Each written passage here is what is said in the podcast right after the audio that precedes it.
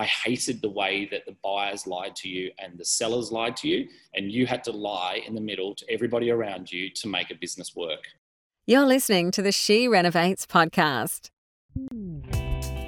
You're listening to She Renovates, the podcast for women who want to renovate to create an income and a life they love.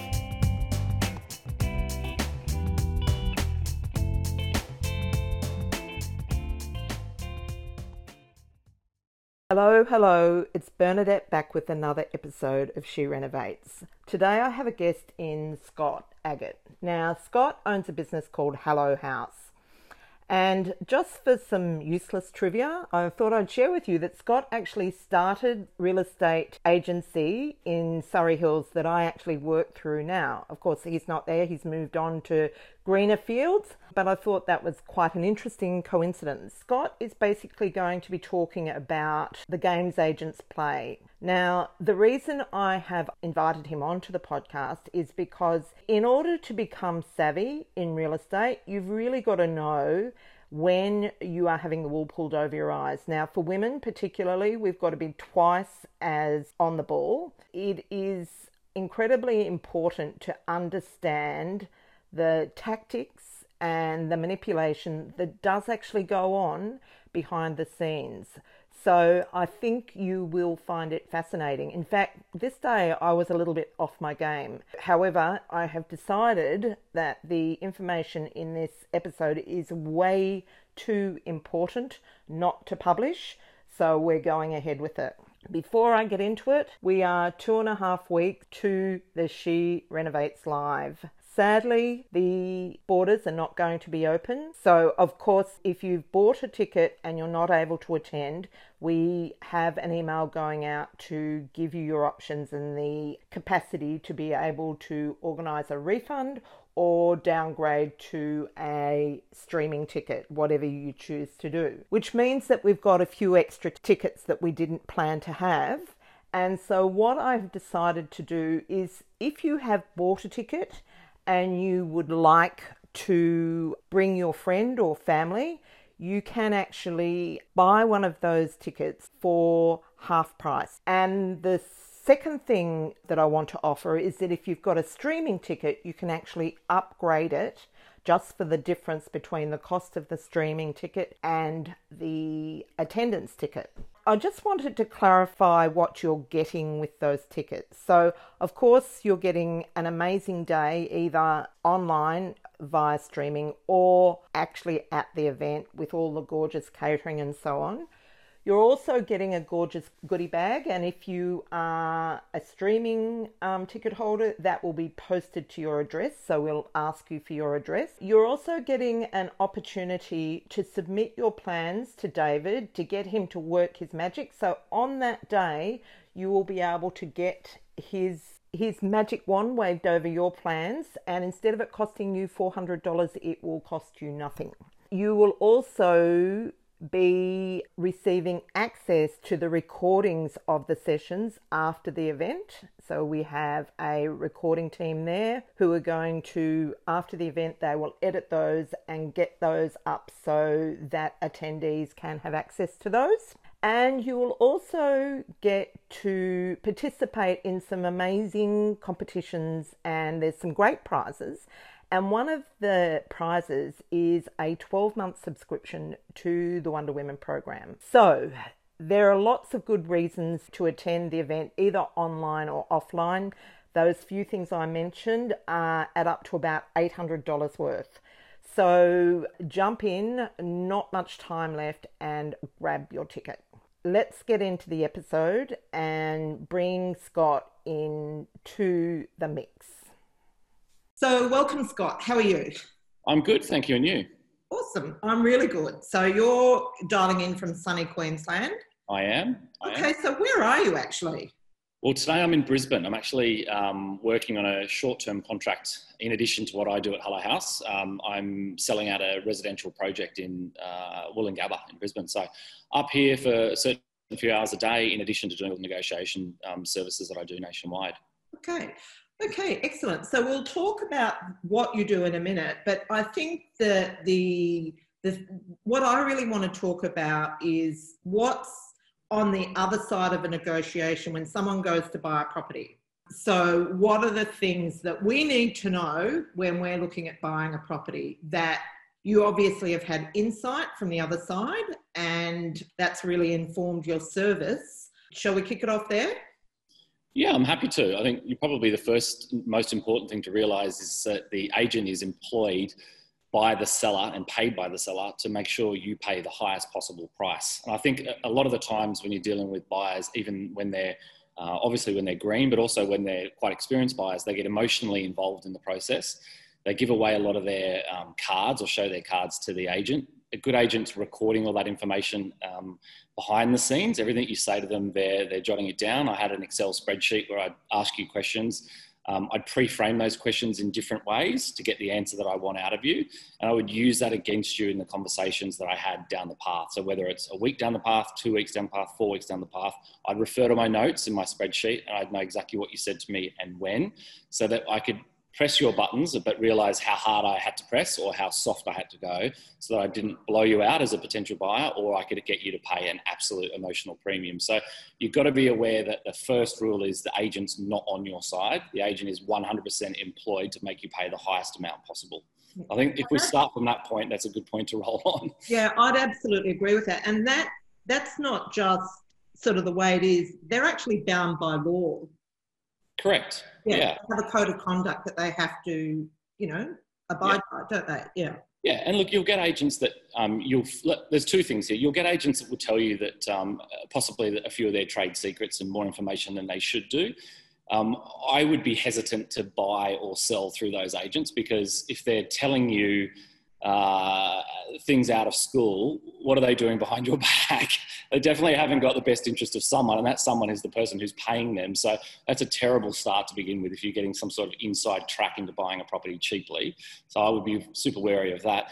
But the one thing that most buyers don't understand is that a good agent can make you feel like you've got all the answers and that you've been given an inside track. That's the job of an exceptionally good salesperson. They train so hard to make you feel like you've won the process, that you win the negotiation, that you, you, you, know, you haven't overpaid for it, that it's the right deal for you, that you were possibly the only one that was going to see it off market, you got the special treatment. But the reality is, a good agent is there to maximize the price. So they're only selling it to you off market or they're only selling it to you on the quiet because there's not another buyer that's prepared to pay the same price. So maybe there's a few agents that are behind the scenes doing the wrong thing, but um, in general, in certainly in the areas that I worked worked in, I felt that all the good agents wanted to bring the properties to market because it gave them most, the most profile, which is their job to build their profile to get more, more listings and earn more money. Um, and it also got the best competition to the property, which, which grew the price for the vendor and got the best possible result. So when you live and die in that hardcore sales scene, um, you're really hung out to dry on your results. So good agents will want to maximize the price every time. So just be cautious of that, that when you're going into it, that you can't give away too many secrets um, keep your cards close to your chest and just remember the whole time that the person that's holding your hand and giving you that great service right now while you're looking to buy in two weeks, four weeks, or however many times down the line, they're going to be the person that you've got to go head to head and negotiate against. And they train every week or every day to get you to pay the most.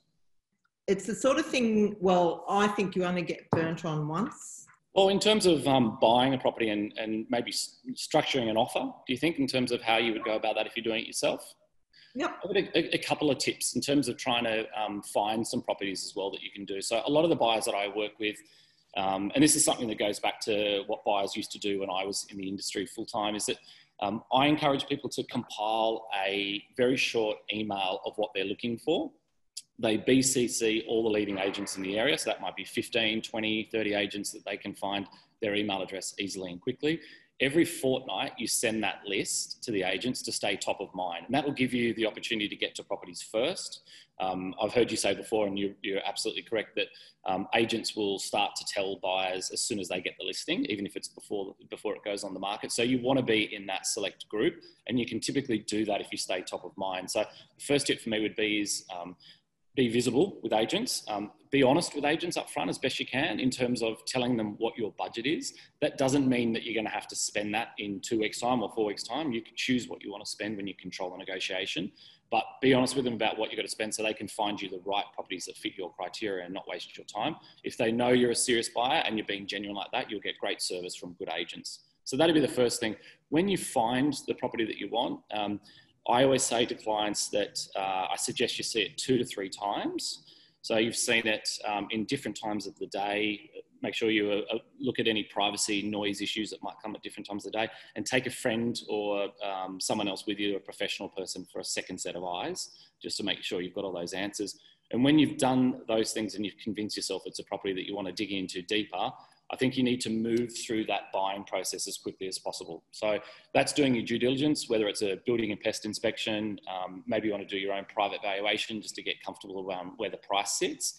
You should be able to do those things in two to three days, and that'll put yourself in pole position to try and out outbid any competition and, and get your nose in front, which is important if you're trying to buy the right property. Let's just jump back to that doing a private valuation. I've always found that a bit of a waste of money, to be honest. Okay. Because I would pay a valuer to two reasons. Either one or two things would happen. They would come in and say, once I couldn't uh, actually accompany the valuer, this property had been on the market for quite, it's actually the property that I'm, we're living in right now. It had been on the market for several months. It wasn't the typical house and I was really struggling to get them to move. So they had it on the market for 1.5 million for several months, and I brought a buyer's agent, a valuer in. I couldn't be there. The valuation came in at 1.5 million, and I said to him, "Well, it can't be 1.5 million because that's been the price and it hasn't sold." So, and he said he said to me, "That's what the agent said it was worth." Well, in 20 years, 25 years in real estate, I've never heard that. So that's a that's a an absolute one-off. I'd, I'd hope that doesn't happen. That I have the, the opposite experience of that. I tend to find that a, valuer will down value it, uh, or not down value it. That's the wrong terminology. They'll be conservative in their valuation, and I think it does two things for you. One, it lets you jump straight to the person who sees the most property and what the actual prices are being sold for, and the most recent sales you get their expertise instantly, which is better than any agent, any buyer's agent, any negotiator, anyone in the industry. So you get to jump through to their brain straight away, which I think is crucially important to understanding what's happening in the market. And the second thing is it gives you a parameter to work from. If it, let's say, for example, that was on at 1.5 and they came in at 1.3, you may have been thinking it was good value at 135 or 1375. Yeah. But if you know that if you have to borrow against that and debt fund it and it's only going to get valued at 1.3, maybe you're overspending by 50 or 75,000, even though you perceive it to be 125, 150,000 below the price, and you think that's a good deal. So I just think it's a it's an insurance policy. It's um, quick, it's cheap, yeah. um, it's in, other than your instance, and I'm sure there's there's some odd ones around there, but in, in my experience, having done this, it's it tends to be um, reasonably accurate, and they come in at a number that everyone's comfortable with. The other key thing that I think is crucial for using a valuer is if they give you a number in that circumstance, 1.3. I, as a negotiator, or you as the potential purchaser, if you're going to handle your own negotiations, can use that if you want to as a tool to negotiate the price down. Because you can say, look, it's been on the market for X amount of months at 1.5. Um, you may have had other offers, whatever. The bank's telling us the valuation saying it's at 1.3. Um, I'm not going to chip you any further than that. We were going to start lower than that, but I'm willing to give you the 1.3 today to get the job done. So you, whoever you sell it to higher than that number is going to struggle if they're going to debt fund it to back that up, and you're probably going to lose them anyway in the cooling off period. So. Yeah. Here's an unconditional offer at that price, um, and let's do the deal. And that I use it as a negotiation tool. It's up yeah. my sleeve. Yep. Well, as a sideline, I figured out that this is a big company and they employ inexperienced, like juniors, doing their valuations. There are valuers and valuers, some that know the area and some that yeah. don't. And I have actually done what you've said, had a valuer value something. Um, there's an interesting take on this at the moment that I've never seen before until this year. On the Gold Coast where I live, there's a um, the leading local agency up here um, pays has the vendors pay for a valuation, an independent valuation up front before they list the property. And they give that valuation to all the buyers. So there's a low, medium, and high price that, that um, is in line with what the bank will do.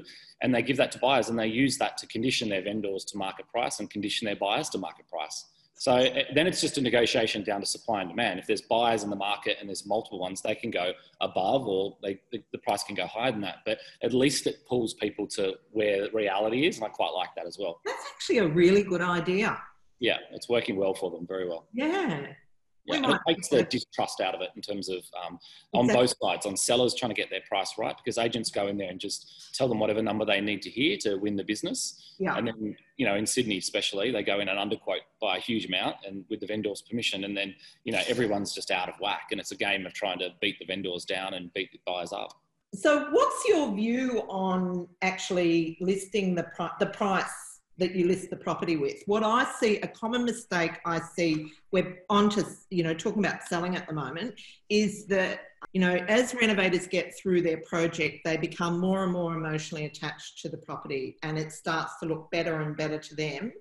By the time they get to talking to the agent, they're thinking it's worth a lot more than what their original feasibility said. Often they've overspent somewhere along the way and that feeds into it they list it and their guide is high and then that just kills the sale. Yeah and the, the, difficulty is a lot of agents get carried away with emotion as well they fall in love with the property or they think it's really beautiful and it's wow because it's not what they come across every day because you've got a beautiful state of the art renovation that stands out in that market um, they effectively buy the business and then it's just a yeah it's, it's a terrible decision for the seller because you end up just stuck, stuck with an agent for three months and, and spend all that money on marketing and potentially styling and, and not get the result. So I my tip there is is no matter how certain you are of listing it with a particular agent, um, I would always get three agents to pitch for the business. I still do. After 25 years, I still get three agents to pitch for the business. And you, as I just mentioned there, you can use a, a valuer there just to underpin that as well. You don't have to show that to anyone, but $250, $400, you spend that, at least you've got peace of mind that if you're going to go to market, you're not pitching it at the absolute wrong price. But it comes down to su- supply and demand. If you've got a unique um, property and it's a brand new renovation like that, then there's every hope that it's going to be sold to someone else that pays an emotional premium. So mm-hmm. a valuer may not get it right as well, but at least it gives you some sort of benchmark to work from. The three agents will give you a cross section of where the price needs to sit, and then you can, you know, gauge how to sell the property, which method of sale, and then how to um, pitch the price right. In Queensland, for example, we can't quote price, so not so relevant here if you're going to if you're going to have an auction campaign. But in Sydney and Melbourne, definitely important to have that range set at the right number. So you can put a guide in though, can't you? No, in Queensland, auction is without a price. Oh, and only auction though. What about auction private? And, auction and expressions of interest. Private treaty, you can you can do whatever you want as per usual. Oh, okay, no worries. Yeah, because I know I sold a place in Queensland in November, and we were able to quote a guide at auction. No, no, no. Okay, yeah, private treaty. Yeah, sure, sure. Yeah, mm. um, it's hard actually. It's hard for buyers up here. Um, to, to get a gauge on where the market sits. So, you know, really important to do your homework, do your research, be active in a marketplace, um, get around to see what other people are spending at auctions to understand where those prices sit. But it's meant to be a service to buyers to get rid of that underquoting and that uncertainty. Uh, and you know misleading marketing from agents, but I, I don't know. I, I think it's it's makes the buyers job harder, really. Mm-hmm. It does make them do the legwork and groundwork, which is good, but you need some sort of guidance, I think. Otherwise, you're just wasting your own time potentially on a property as well. Uh, I agree. And the, the other thing is, so in, well, you would know this in New South Wales, the minute um, they someone puts in an offer and it's higher than the guide, well, then the guide has to go up. Yeah. So it lets you know really where the market is. So I think that's quite a good thing so, what other mistakes does, do you save potential purchases from? In terms of the negotiation side, I think one of the biggest things that people come to me um, too late is that they get told or get educated in the market that they can't buy prior to auction. Um, so the agent tells them uh, it's got to go to auction, it's got to be sold on the day. The, and really, unless it's a deceased estate with a very specific clause, um, then it, it, it's unlikely that it has to go to auction. The reason it um, is being said to you that it needs to go to auction or it has to is because the agent wants their four weeks in the sun.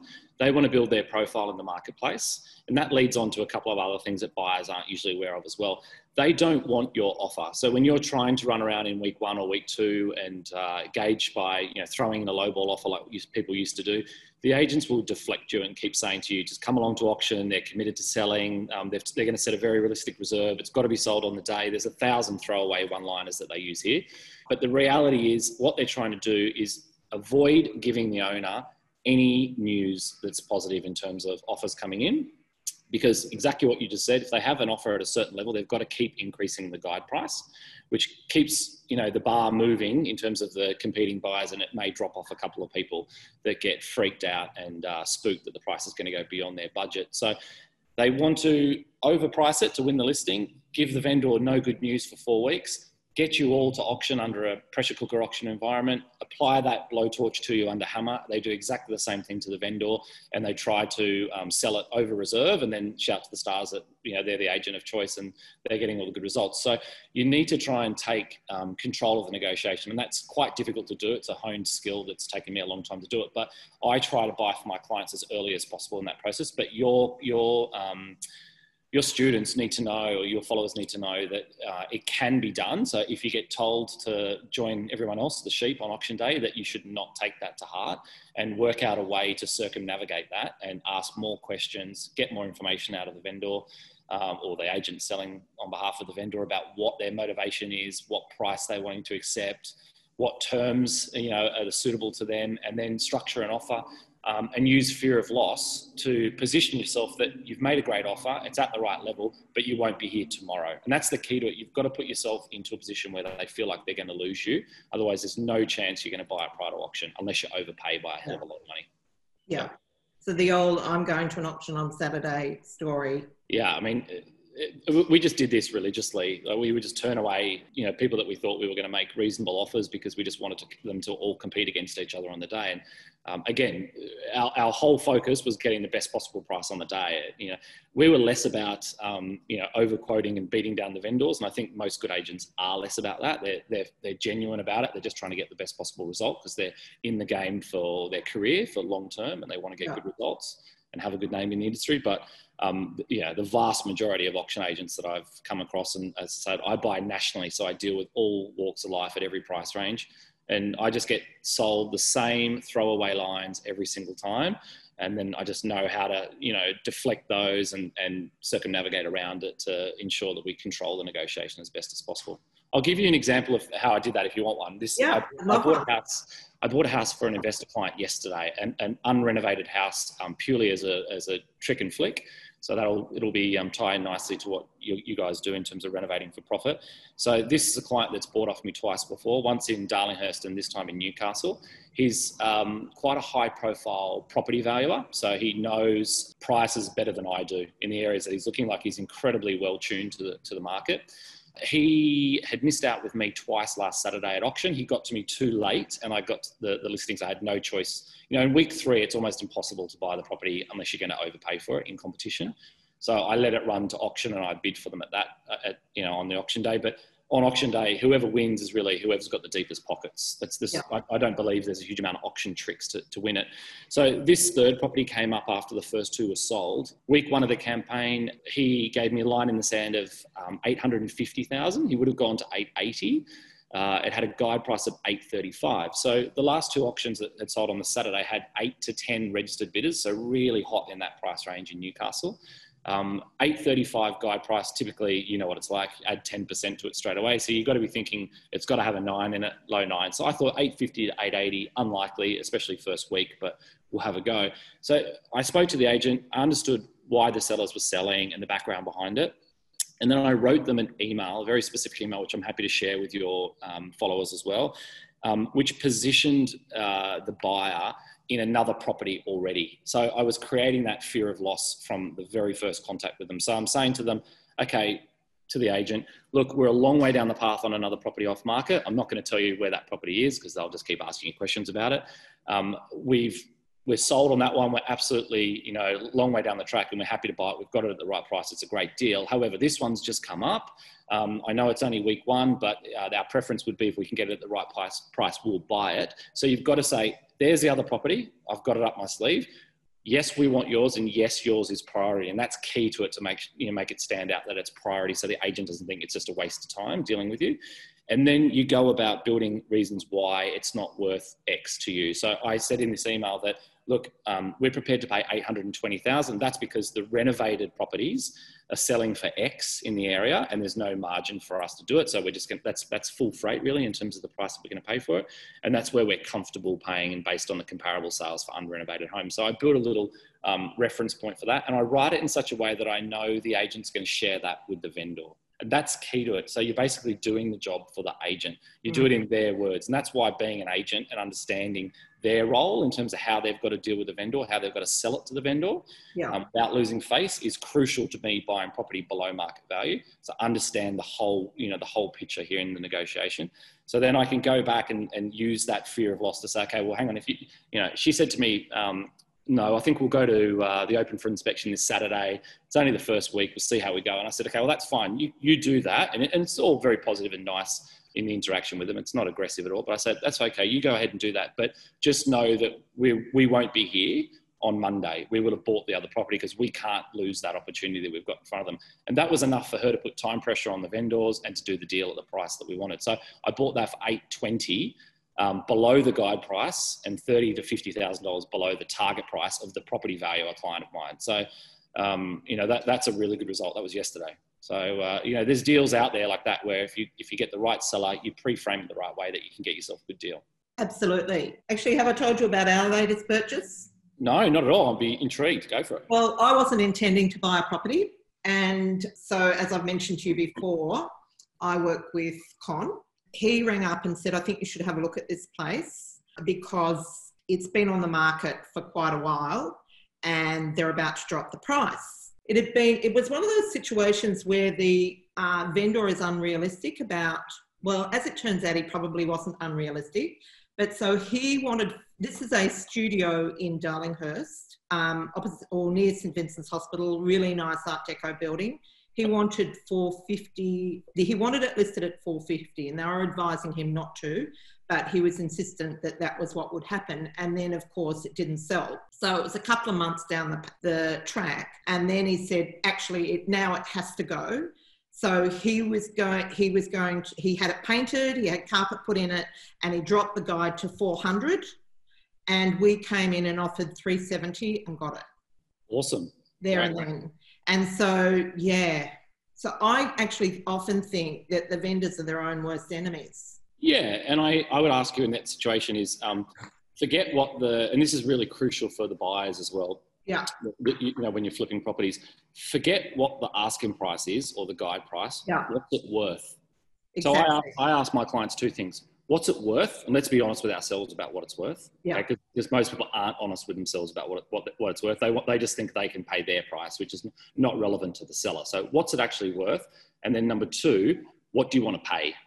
So they're, they're two very different numbers often. And in your case, you know, and I'm not saying you, you didn't get it for a great price, but um, I, would, I would say to you in that instance, yeah, what was it worth in the first place? Because 75 grand or 80 grand sounds like a great discount from the first instance, but was it only worth 370 in the first place? Well, that's or, really you know, perceive that you got, you know, 10% below market value, which is obviously a great result.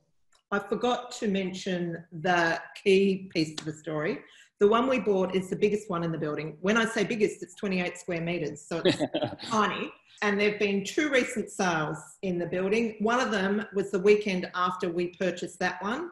Very similar, slightly better condition, but very similar, and went for 515. Wow, that's awesome. How did they get it so wrong then, the agent? I have a theory on that, but I'm not going to talk about it because that would be disrespectful to the person, and I don't really want to do that. But yeah, so there you go. Well, so, the diamond um, in the rough, especially in Darlinghurst, that was a good result. It's awesome. I knew it was a good buy, but yeah, so I'm really thrilled with it. Anyhow, that's that. So let's talk about your service and why you because I think you've pretty much sold sold me on the fact that it's there's the value there. And I definitely agree with you. Knowing how the agents think has to be a massive um, advantage to negotiating with them. So tell me, why did you do this? Because it's not like a lot of the buyer's agents are charging 20 grand for a basic, you know, purchase of a basic property.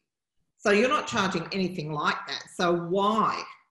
Um, because I think there's a lot of smoke and mirrors in that buyer's agency game. Um, and in every industry, there's good operators and bad operators, and there's some fantastic buyer's agents. And if you're looking for a full service, and in your um, circumstance, when you're buying and selling so often, and you need someone constantly watching the market while you're doing other things and you're busy making money elsewhere, then that's a great value add if you've got the right person that you know has got the eye that you need and they're trained specifically for what you're looking for but that's a very unique um, buyer's agent. I think you've got to be cautious um, saying it's a you know it's a solution that fits everybody because it just it just doesn't. You know, I deal with so many buyer's agents right across the country, um, and uh, yeah, they're just they're hit and miss. But some of them are absolutely fantastic. So to go back to your question as to um, why I did this, there's a couple of reasons why. One, I was um, incredibly frustrated with the real estate industry. So I'd done it for 20 years. Um, I owned three franchises of Belle Property in the eastern suburbs in Sydney.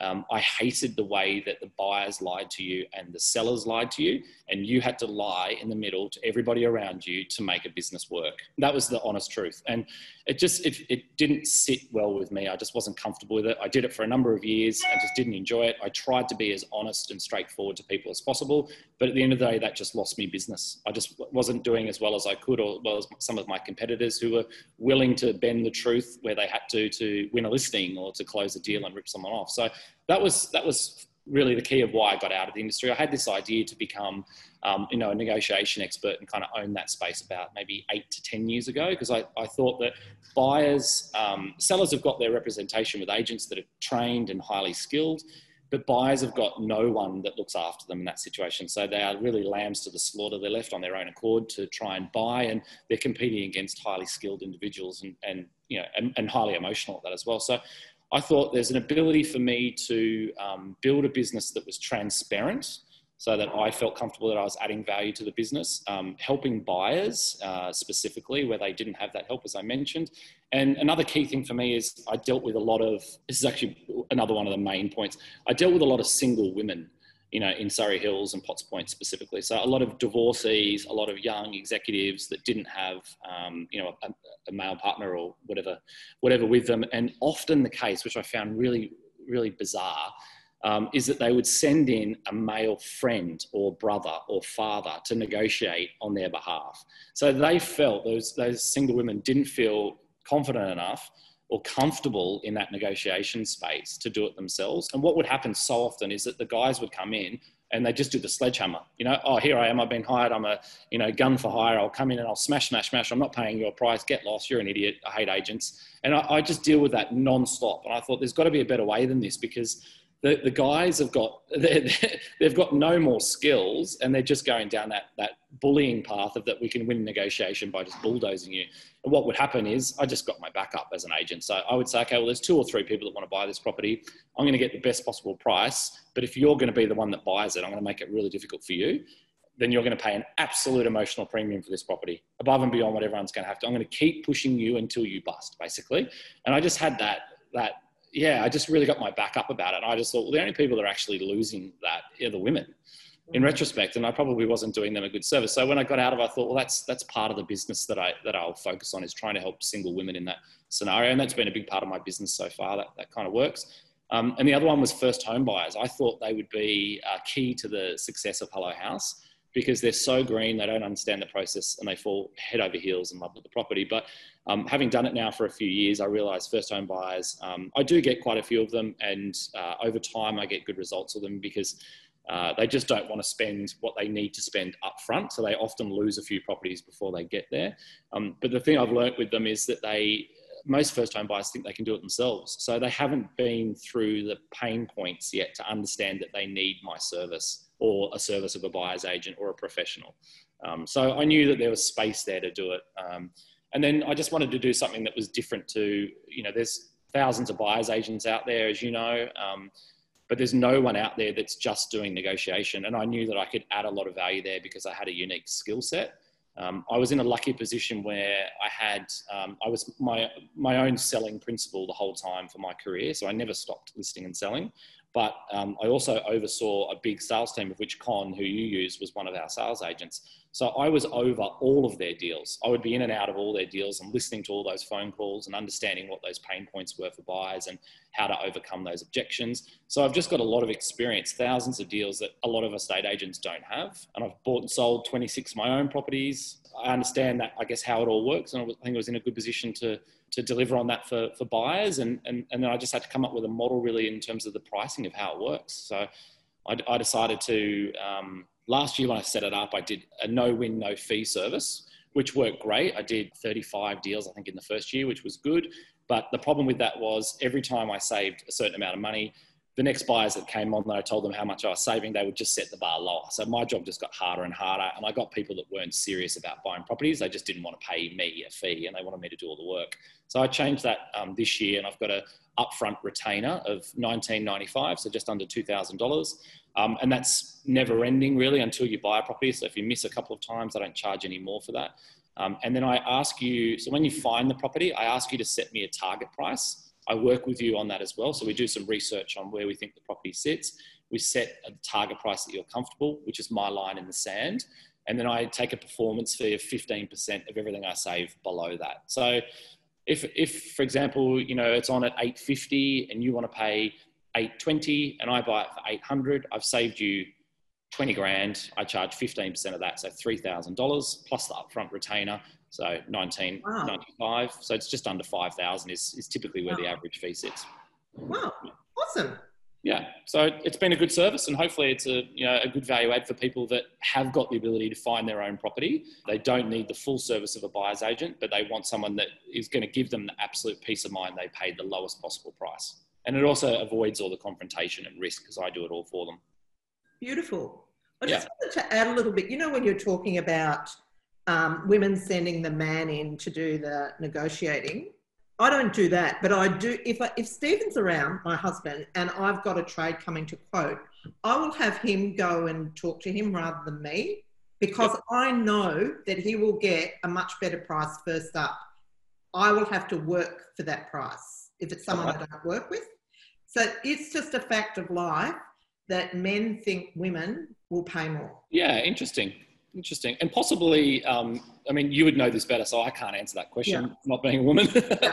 but uh, all I can t- talk about is the experience I had where they didn't feel comfortable um, doing the confrontation, yeah. you know, in terms of the well, negotiation. Yeah, that could be true. And, yeah. and the, hard, the hard thing is, um, how do you measure someone's uh, skill at negotiating? So sending someone in that you think is going to be better at it for you just because you don't like the confrontation confrontation doesn't mean they're a better negotiator than you might be.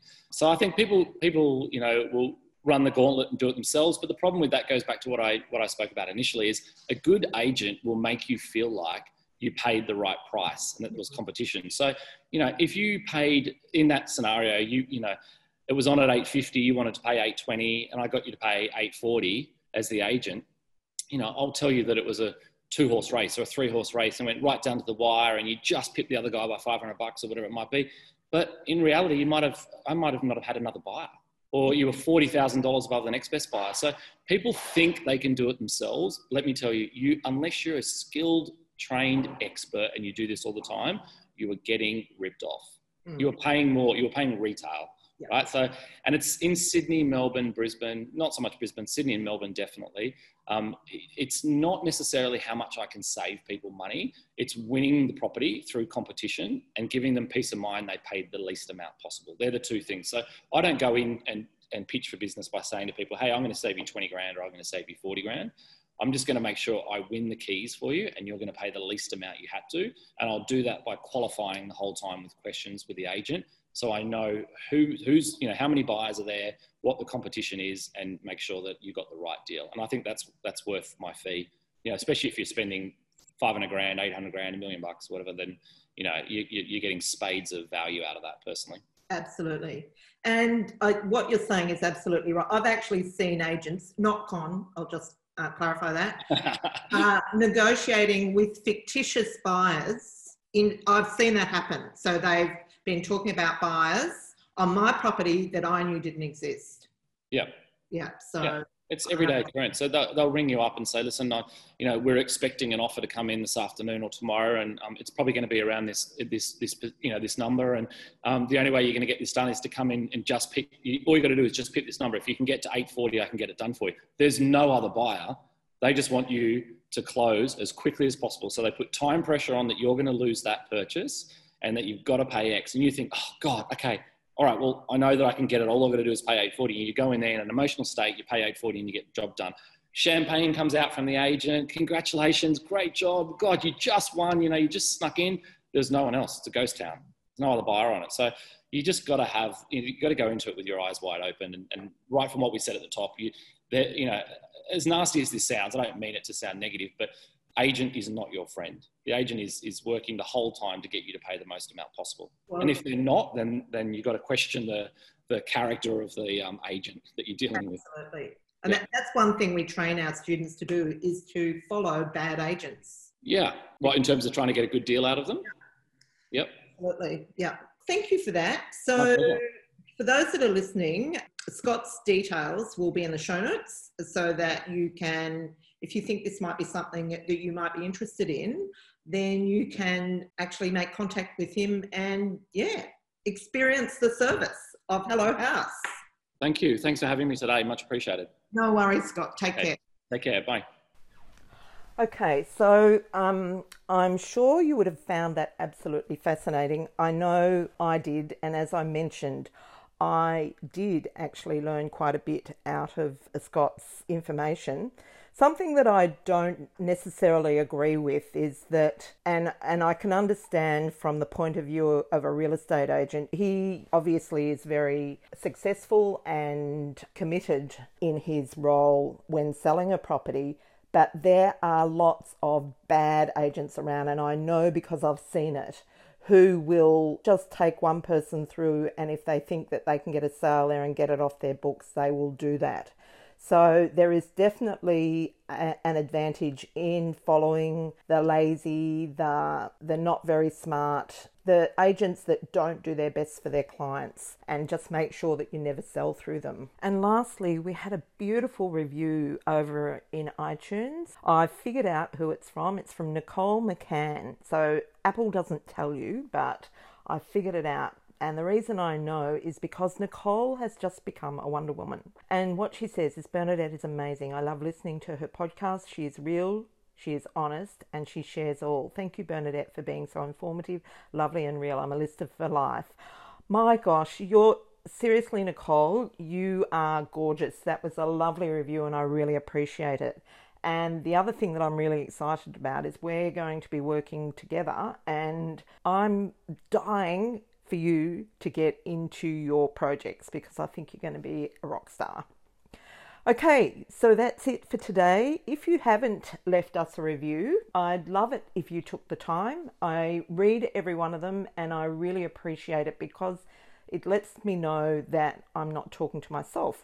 So that's it for today and see you next week. This is the She Renovates podcast. To discover how to harness the power of renovating, check out theschoolofrenovating.com.